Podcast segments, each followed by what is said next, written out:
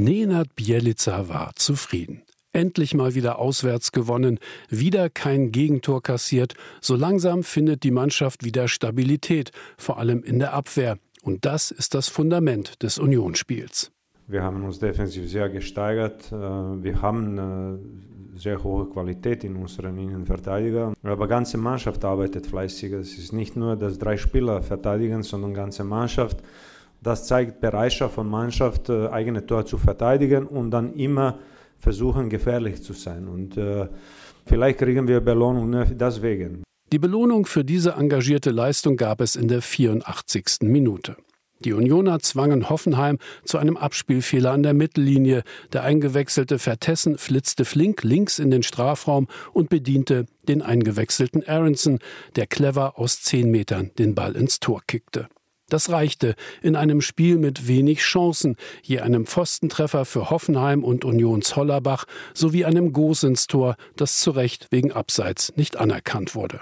Viel aufregender eine Szene kurz vor der Halbzeit, die zu einem Platzverweis für Kevin Volland führte. Trainer Nenad Bielica sah diese Situation so.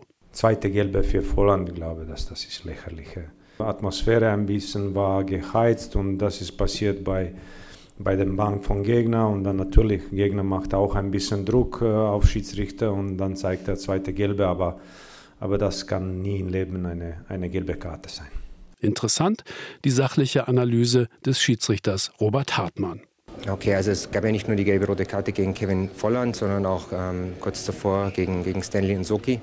Es war so, dass beide Spieler nach einer Freistoßentscheidung an der Mittellinie zunächst mal aneinander geraten sind, in unsportlicher Art und Weise. Ähm, deswegen beide die gelbe Karte zunächst mal gesehen haben. Dann in derselben Spielunterbrechung, also ohne dass das Spiel fortgesetzt war, ähm, nochmal sich gegenseitig provoziert haben und aneinander geraten sind. Ich habe dann beide Spieler nochmal angesprochen, habe ihnen gesagt, dass sie ihr Verhalten ändern müssen und dass hier irgendwo eine Grenze erreicht ist.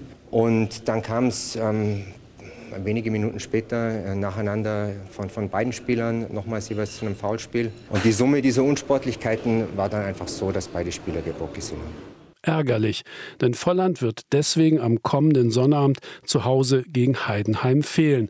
Ebenso wie wahrscheinlich Rani Kedira, der sich bereits nach drei Minuten verletzte und ausgewechselt werden musste. Und das trübt diesen Auswärtserfolg dann doch ein wenig. RBB 24 Inforadio vom Rundfunk Berlin-Brandenburg.